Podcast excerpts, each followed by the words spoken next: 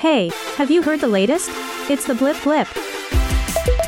Your super short way to catch up on what's going on.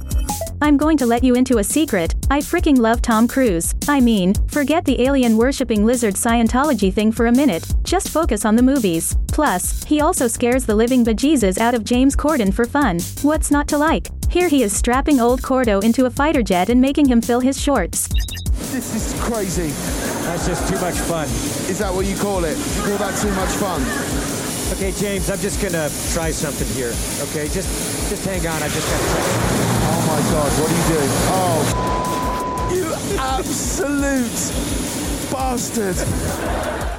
Ricky Gervais was on the one show discussing his new approach to comedy where no one gets offended and everyone just laughs at mother in law jokes again. I joke, he's defending transphobia again because of course he is.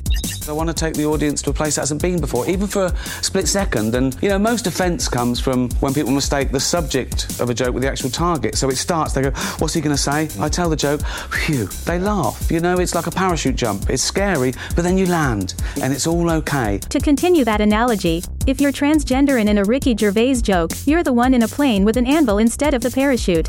Some great news now the entire Loki cast are returning for season 2, and hopefully that includes the crocodile. Tom Hiddleston spoke to Kimmel about how he was filming new show The Essex Serpent at the same time Loki was airing, which caused an absolute headache for one of its young stars.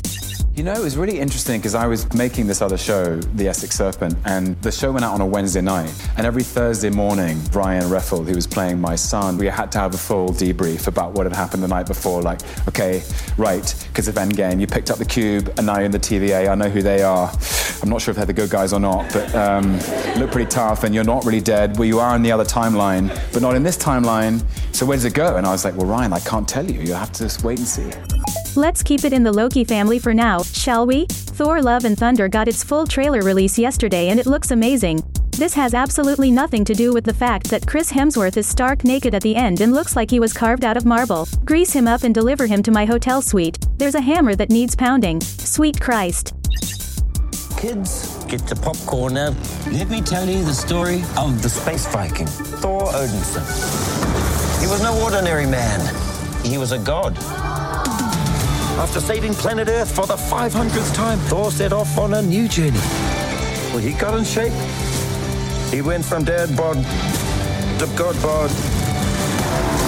And after all that, he reclaimed his title as the one and only Thor.